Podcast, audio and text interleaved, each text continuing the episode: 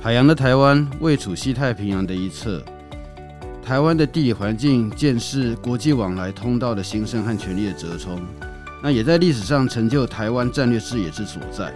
那欢迎来到远景基金会台湾战略家频道，我们一起共同来探索台湾的战略视野。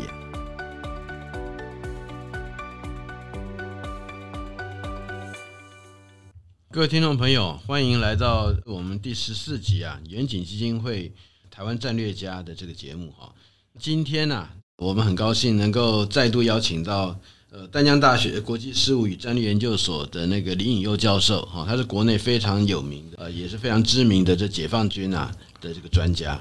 那今天其实我们把他找过来的时候，当然大家也就知道我们要谈什么，当然就谈这个有关于解放军啊，然后中国的国安决策高层上面的一些问题。那特别是啊，大家也都知道，呃，光是在六月。好，六月底以后，在整个七月，全世界的外交界都在进行寻秦记啊。好，这个秦刚在哪边？好，在哪？那个大家都不晓得。那那就忽然在七月底的时候，这个秦刚他的外交部长就被拔掉了，王毅回来当部长。但是同样的，那个也是令人非常感到起疑的，就是火箭军好的高层。那那个之前已经就是讯息不断了，包括火前火箭军的副司令，呃，有人说被自杀了哈，然后这个火箭军的司令，然后政委这些他们都没有在公开场合露面，诶，到后来应该是也是到了这个七月的这个下旬的时候，诶，看到就是中共公布火箭军的司令，还有这个呃火箭军的这个政委，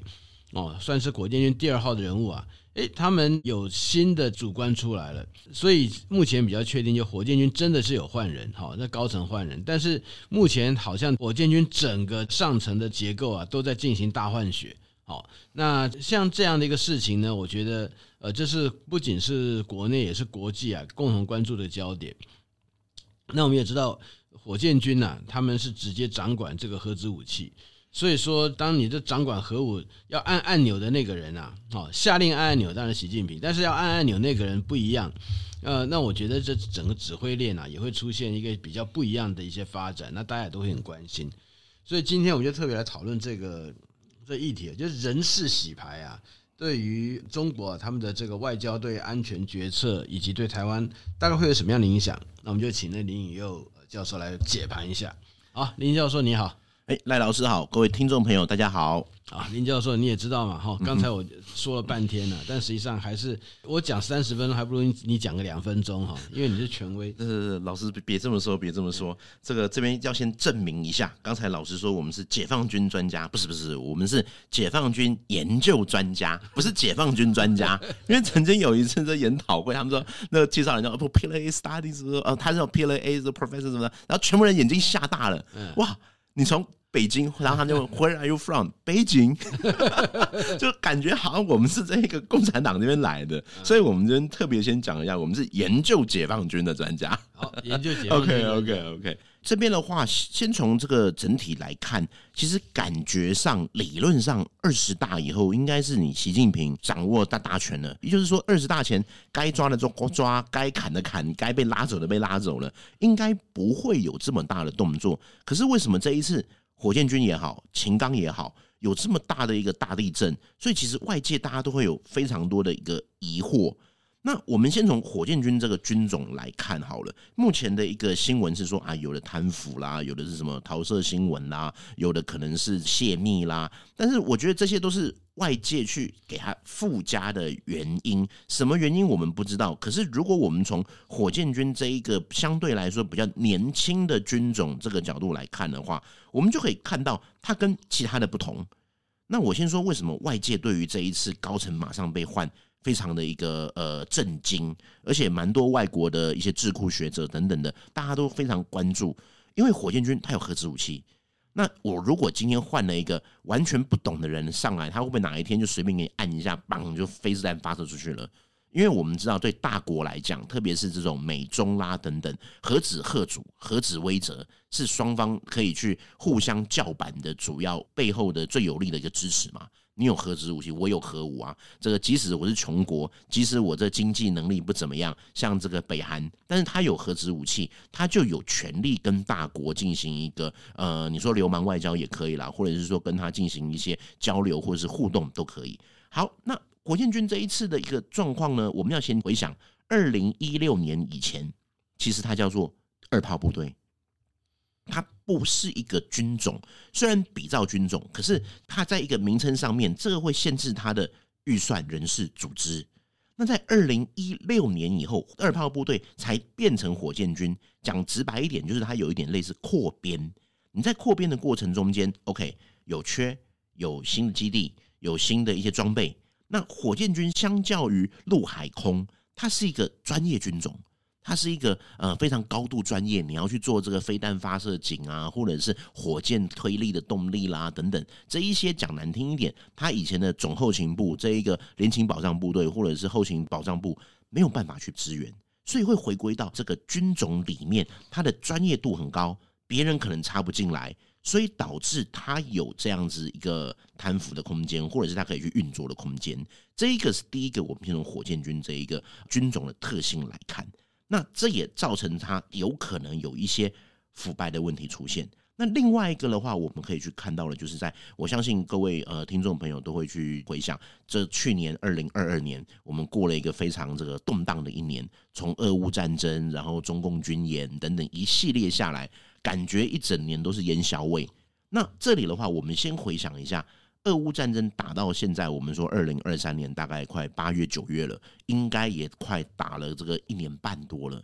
这段时间为什么俄罗斯会输？俄罗斯打得不好，不是因为他战略不行，不是他武器不行，是他的贪腐，国防部的贪腐，军种的贪腐，但内部的贪腐让他的子弹送不到位，油料送不到位，或者是这个什么呃防弹装备，或者是战车里面的这一些很多东西，其实是有一些呃偷工减料的状况。那这样子部队不能打仗，我们我相信解放军一定有看到，解放军一定会睁大眼睛去看俄乌战争给予解放军的教训。那在这里的话，我们在想，去年八月的时候，裴洛西来台嘛，来台之后，中共立刻发动了他大军演。这一个军演的过程，他发射的十六枚飞弹，最后我们这边台湾我们抓到十一枚，日本说九枚。十六枚跟十一枚，我记得我们在曾经有一次节目有讲到说，中间有五枚三分之一可能是有问题。如果今天我的火箭军的飞弹三分之一有问题，这个会不会引起中共高层对他军种内部的彻查？那我检查我的武器库里面哪些可以用？这时候就感觉好像这一个呃，不要说我打开的仓库，我刀枪全部都不能用了，全部都只是这一个做样子而已。我个人会认为那一次的一个。演习可能开启了中共开始对内部的调查，对火箭军的调查。所以，我们看调查来看的话，今年四月的联合利剑火箭军飞弹就没有打了，而且最近火箭军也没有什么试射的消息，有可能在这段时间他是在进行一个内部的调查。然后到了呃今年差不多五月多的时候，调查报告出来。开始抓人，我们就看到，哎，谁什么是被资被出了什么事啦，或者什么生病啦，谁怎么离职啦，等等的。我会觉得是今天这一些呃火箭军的一个调动，高层的一个异动，会回归到一个呃他在在里面做了一个调查，那这也会变成很现实的事。他把你抓了以后，他现在要从内部升人上来吗？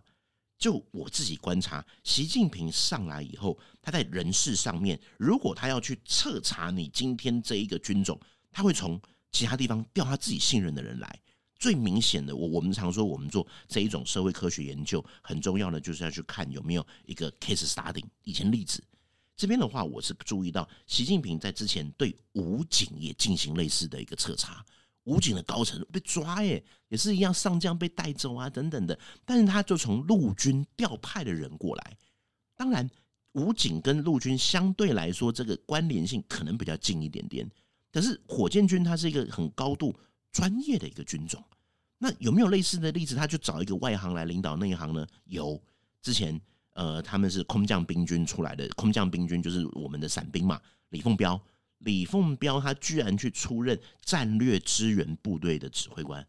战略支援部队这应该是一个非常专业性的军种，所以在这样一个专业的军种底下，你找一个这个我不能说像大佬出来，就是一个比较这个呃插满草满地跑的这一种这种突击这种战士出来的一一一个军官，会不会反而披露了他用人上面的问题？我觉得其实是今天我们最要去观察的一点。OK，好，刚才尹佑兄哈有谈到，就是这个呃，过去也有从呃外面的人调他的这个呃习近平信任的这个将领啊，来领导呃完全不同的这个兵种哈。那我想，特别是刚才那个引诱兄在提到，但我不晓得这个真实性是怎样，就是呃，因为这个呃，在裴洛西他的来台呃的这围台军演的时候。中共他们说十六枚，到后来那个台湾只有侦测到十一枚，日本更低，还侦测到九枚。好，那所以说这个火箭上面的这个拙劣的表现，引发出这个调查报告，而且五月还有出来。就是这个部分，因为我没有看到相关的报道，能不能跟我们讲说这个这个是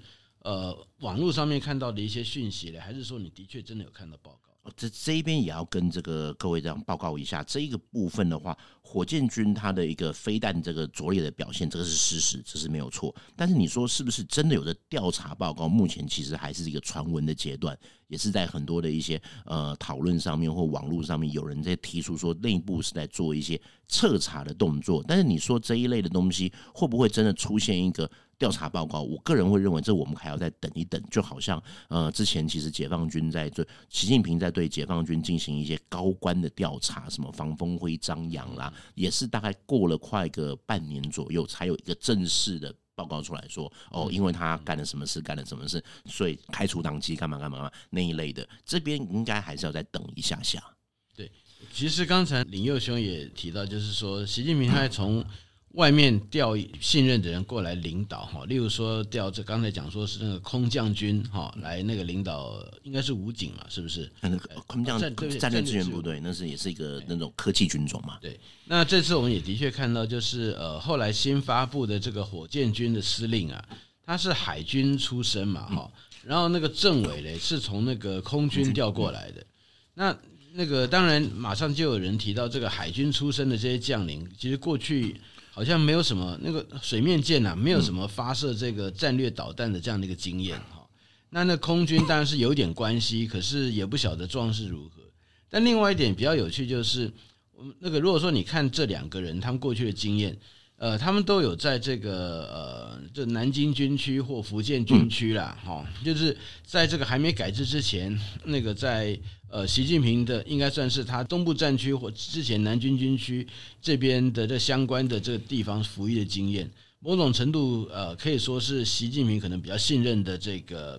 呃那个地方哈，有跟他有这地缘以及这个呃相关关系的这样的一个发展。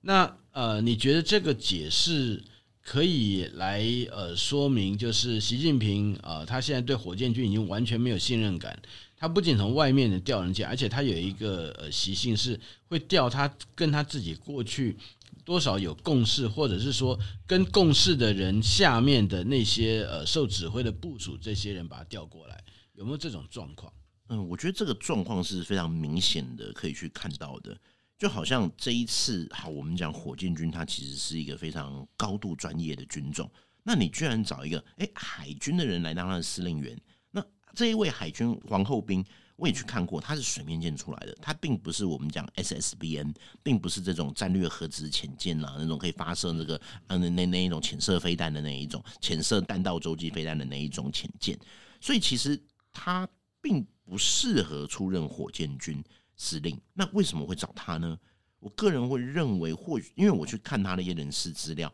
王厚斌当然他过去的一个服役的一个地方，可能跟这个南京军区这一带会有一些关联之外，还有一个就是他基本上是有一点走党务啊、人事啦这一类出来的，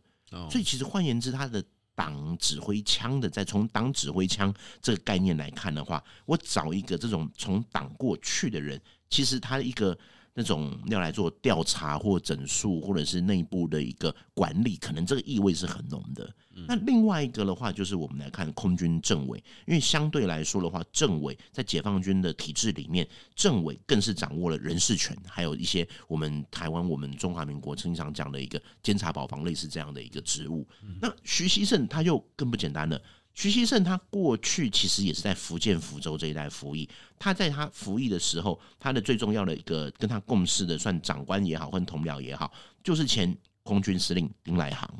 那丁来航又是走谁的路子、谁的路线上去呢？以前的解放军军委会副主席许其亮。所以我们这条线就看出来了，看出来他就是走这一条的一个关系上去。那换言之，他也是一个相对于其他人来讲，习近平比较信任的人。那至于说他会不会是就是我们说的习家军呢，或者他跟他直接有共识，这个当然就这个这个当然就还有待这个查证。对对对，这我先打个打个岔哈，因为如果说是像这个呃许其亮、丁来航，然后再到这个徐希胜哈，像这一条这个这个路线，那许其亮应该是下来了嘛？嗯，对。哎，然后那个但丁来航他现在他的位置是什么？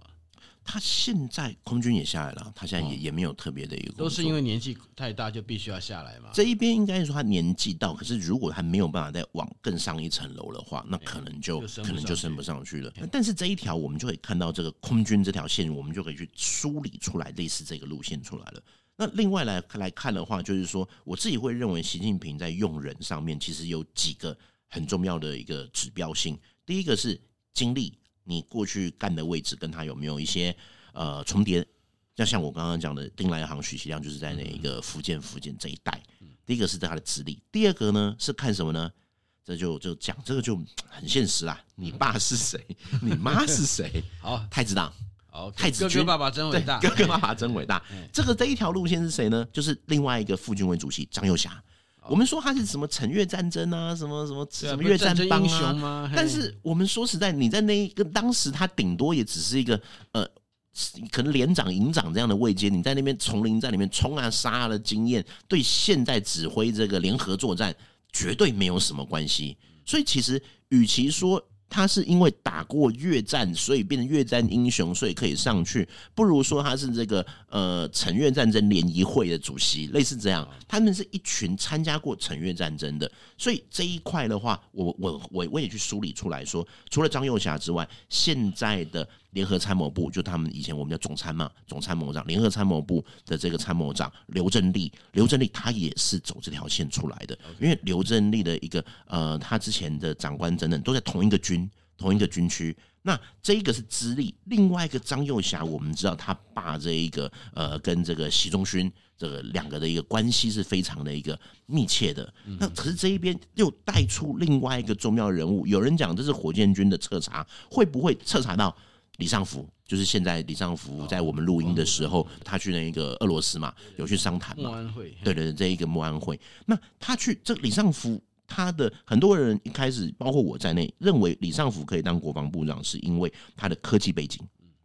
他对于科技的了解。所以说他在现在这一群军军头里面，你需要有一个懂航天、懂北斗、懂这个导航啊、太空啊这一类的人。可是我后来再去查。李尚福的爸爸当年也是跟张又侠他爸爸，也是跟习仲勋，也是这一票出来的。所以讲难听，他们以前就军区大院混出来的。所以就是他们说这个老子英雄儿好汉。那这一些人就可以看出习近平在用人上面，第一个用人为亲，哎，这个以前是不是有这一个家族之间的一个互动性？第二个就是看你的资历经历，你的资历经历跟他有一个重叠性，那这些人就很有可能会出现。很有可能去去担任一些重要职务。那当然，你说他要去做这些重要职务，对于解放军来说是好是坏呢？呃，我们现在从解放军这一点来看的话，我个人会认为，现在解放军的走向很有可能会走到文革那个时候，就是一样，陈越战争之前，为什么陈越战争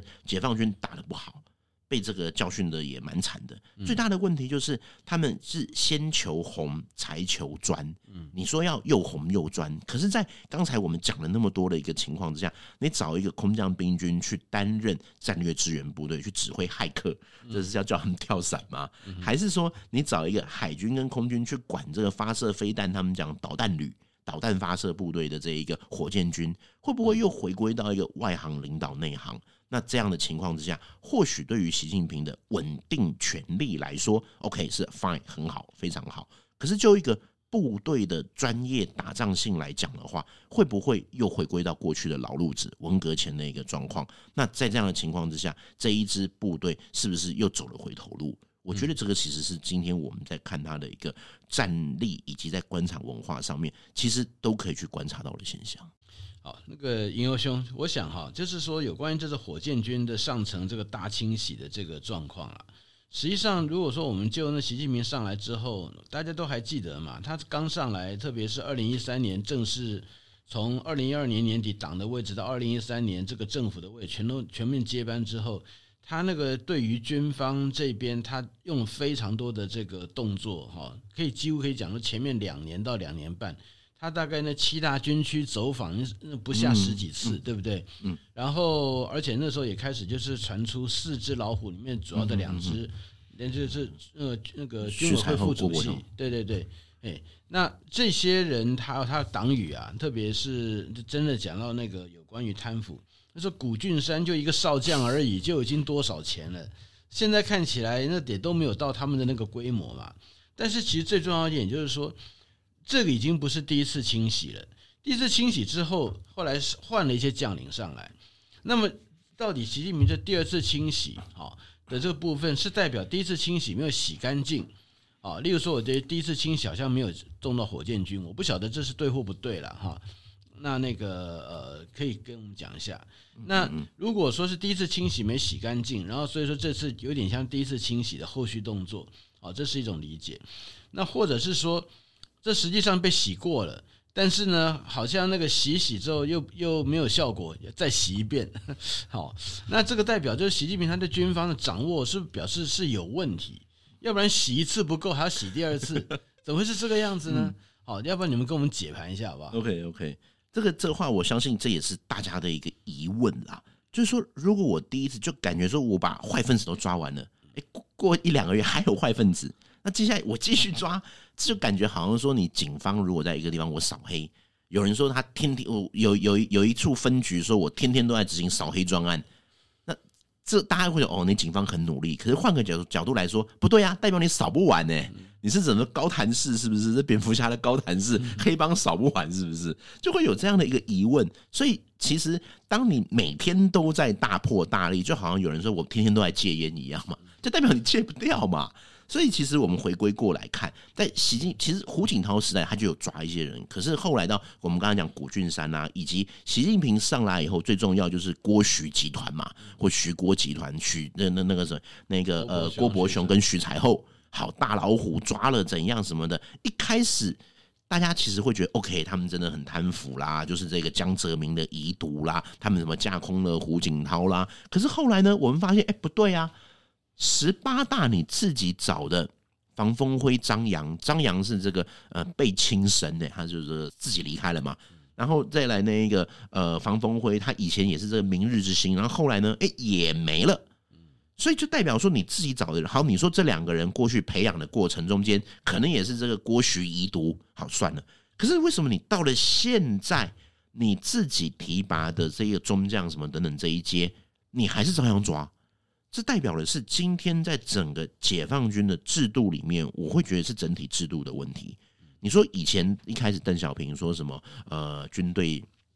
经商问题，然后后来说改成叫做有偿服务，那可是这些都是他经商，他有很多的一些弊病。然后到了十八大以后反贪腐打贪，军方不能怎样不能怎样，可是在一个不能怎样的过程，会不会上有政策下有对策？然后接下来，以及在一个呃，我们看到军改，军改的过程其实出现了蛮多的弊病。这一边是我真的在看蛮多一些呃期刊的时候，或者是去看他们的一个调查报告。这边是真的有他们调查报告，就是说他们怎么贪的，就会利用他们会利用部队，比比如比如说我以前在这个南京军区，现在没有军区了，那我从军区的东西要转到。可能陆军总部或转移到呃这个战区的一个指挥的一个相关的基地的时候，中间的料件会不会少？转不见了，中间的这个油料就不见了。我们知道这个倒卖私油的问题嘛，或者是甚至一台军车会不会改改成个什么顺丰快递之类的？这偶尔跑个单帮嘛，就是会变成因为在中国大陆的话，你军车牌是给畅行无阻的。它是的，就是你的快递业一定是跟时间有关嘛。那如果你的这个车牌有的地方进不去，或跨省会进不去，这哦，我的突击排排长来，你担任这个快递，要帮我送到那边去。这一个你就挂个这个牌，就直接畅行无阻，类似这样。所以其实，在中间会有很多的一些弊端出现。当时武警，我那时候就看他们说什么，有一个类似交通管理还是什么那种交通运输的武警部队，哇，全部都被彻查。一开始我想。指挥交通是有什么油水？后来这个再去看一些资料，才发现，哎，这不是指挥交通，哎，它是负责的是运输线，所以就代表快递、代表物流以及交通，这个是很大的肥水油缺。那再来的话，我们就看好，现在它一路打打打打打打到军种这一块了，所以在军种这一边的话，会出现的是它内部的一个，你说不安吗？还是说是今天为什么这贪腐？我觉得这贪腐是。整体解放军制度会造成的，因为我们会说，其实现在一般来说，我们呃军队绝对是这一个呃中华民国，我们是国军嘛，国家军队嘛，美国也是啊，联邦军队啊。可是解放军它是党军，嗯，它不是，它在法规上面，更在整体中华呃中华人民共和国的规定里面，人民解放军它就是中国共产党的军队。那在一个党指挥枪，可是他也知道枪杆子出政权，我要去。笼络也好，或给予这一些军头、这些军方略施小惠，让他才可以支持我，中间就会形成一个，我个人认为这个是中国共产党没有办法去逃避的一个宿命。他这在天生上面就会形成了一个很容易，我不敢说贪腐，而是一个人质。但是我们说人性是这个邪恶的，当你给给予一些人小小的恩惠、小小的特权，就好像说你今天给他一个自由出入证。过几天他搞不好就带他女朋友，再过几天带他什么人来了，这是人性的问题。那你这样子的一个情况，更何况是在解放军这么庞大的组织，自然就会出现弊端。那出现了弊端，我又要再重新再抓人，重新再这个换人。可是我换上来的人，是不是也要给他一个呃，套用这个我们的宫廷剧讲的钦差大臣，给他一个尚方宝剑？可是这尚方宝剑会不会又造成未来更多的弊端？嗯，这就是一个一直不断的循环。就尹佑秋，你刚才其实把重点放在这个贪腐的问题上面哈。那那个，但是就是说，我们对于这个习近平在清洗人的时候，感觉到说他有一个另外一个重点是对他的那个忠不忠诚。嗯，好。那但是就是说，呃，你刚刚所讲的，完全基本上比较没有涉及忠诚的问题嘛。嗯嗯嗯。啊，所以就是不是你在暗示，就是这次的那清洗真的完全就只是贪腐，那没有其他的因素吗？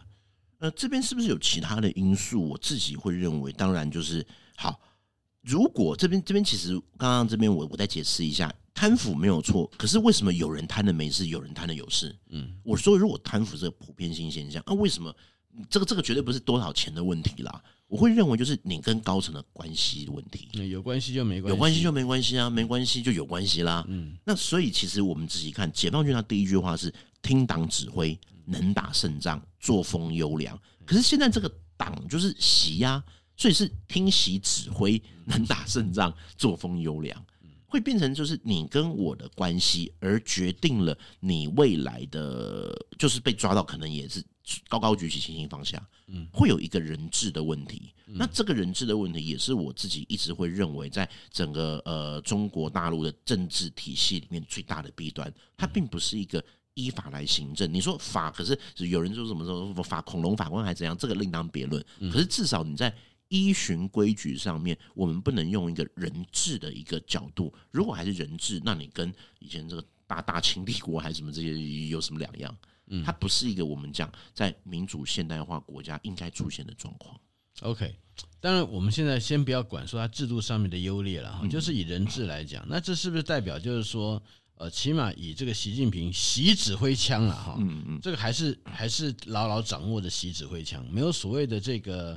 呃出现解放军对习不忠，所以说习要抓他们，没有，不是，似乎是不是你讲的不是这种意思啊？对，我觉得就是习近平他他现在的确是指挥了枪，他的确是牢牢抓住。如果他今天抓不住，我觉得他也没有办法说换就换，或者是。找其他人来代替，他应该也没有办法。但是今天就是我们一直说，在中国大陆研究里面，党军关系是一个蛮特殊的一件事情。嗯，在党没有错，党可以指挥枪，可是党也要去有一点尊重枪，因为权力来自于这里，所以会变成就是今天底下你说军方会不会不满习近平说要做什么？我我个人认为现在的状况应该是不会了，因为不满的可能在经过这么多次的洗牌，从十八大开始抓的抓，解编的解编，改组的改组，在这么多的一个动荡底下，现在的一个解放军不至于会去表达一个不满。可是这样的一个状况底下，他也会去必须在人事上面去做出一个部分的一个妥协。那这个妥协的话，就会变成我先找我自己信任的人，先稳住。那你们只要听我的话，就不至于有太多的一个问题。OK，因为现在我们时间也差不多了哈，所以我想那个如果很快的讲到，就是说对外或者是对台湾来说的话。那因为那个在这一波人事洗牌，很多人在担心是不是习指挥不了军，所以说有所谓的在我们讲说呃脱缰野马的那个呃自作主张的军人呐，然后那个可能呃会对台湾做什么，要要来这个就是捧杀习近平，哦，那算是搞搞高级黑呢，让习近平陷习近平不义。那如果照这样子来分析哈，应该不会有这种状况。反而，如果真的会出现擦枪走火，不是这种脱缰野马的军人不听习指挥，而可能是习鼓励军队的某些的这个呃更积极的作为，然后导致这个例如说是呃擦枪走火的结果，是不是可以这样讲？嗯，我觉得擦枪走火的机会其实并不高，因为现在解放军自己也知道他玩不起现在的一个现在的一个状况。你说他的演习或飞行或船开一开，这个有可能。但是你说他会不会这样子透过这些，呃，我们就脱缰野马，这个我觉得机会不大。因为其实军改以后，解放军很明确定了军委管总、战区主战、军种主建。但是习近平中央军委把情报、战略支援部队还有在补给这两块抓在手中。所以在现在的部队里面，如果你没有科技情报的辅助，没有后勤补给，你前线这些人也动不了什么了，你也不太可能有太大的一个动作。那等于说，他把他抓住以后，让去控制，把变成习近平的手可以更加灵巧的运用解放军，适当的时候小小的演习，适当的时候船开过去那边一下，然后适当的时候可能跟进一下美国的船，造成一个我把军队当成是我在行使。国际外交上面，国际舞台上面很好的一个工具，我觉得这是习近平他真正会想要达到的目的。嗯，好，那这样子哈，是不是就是说，我们现在在看这个事情的时候啊，那个呃，特别是你刚刚讲到说是习近平他会亲抓，包括情报战略支援部队，嗯，那现在连自己亲抓的讲来讲，就是习家禁卫军这个地方都要进行大清洗哈，这给我们的那个感觉是说。连自己的这最内内卫的这个部分都有这么大的问题的时候，那那个可以说是解放军整体战力或者习所要达到的这个呃能够打仗的这种结果，呃，实际上它并不像外界所讲有这么强的这个能力嘛。那可以这样做，对，这这这这这个也是我一直以来会认为的，蛮多的观察认为说什么二零二五、二零二七、二零二九，这整天在爆牌，这感觉就是开打了。可是我自己会认为。打不打是政治因素，但是政治的决定权是在于中南海，习近平北京信不信任解放军的表现。嗯，那在经过了俄乌战争，他可能又发现了一些问题；在经过这两次军演，他也发现了一些问题。所以我个人会认为，现在解放军还没有到一个可以去进行长时间战争的一个准备。OK，好，那我们想哈，今天非常感谢尹佑兄了。那个这最后这个部分其实还蛮重要的，就是有关于。解放军的能力了。当然，我们在之前那个美国不是有讲吗？习近平命令他的军队要在二零二七年之前有攻打台湾的能力。当然，另外一句话就是说，习近平现在也知道他解放军并没有攻打台湾的能力啊。但是如果说以这个呃这军种上面，特别连这个自己近卫的这个战略呃，我们讲火箭军都出现这么大的清洗来讲的话，那有可能就是说这个能力比我们外界想象的可能是更低吧？好。那这个是还蛮重要的一个结论了。那今天非常感谢林颖祐教授哈，给我们非常精彩的解析。那这个下次啊，我相信习近平清洗军队内部啊，这个还会一波接着一波啊。所以我我的预期啊，尹佑兄应该在大概过没多久会再来我们节目这个地方跟大家进行新的这个解析。看这次又是哪位被自杀了，然后哪个呃司令又被换下来？嘿，谢谢，谢谢。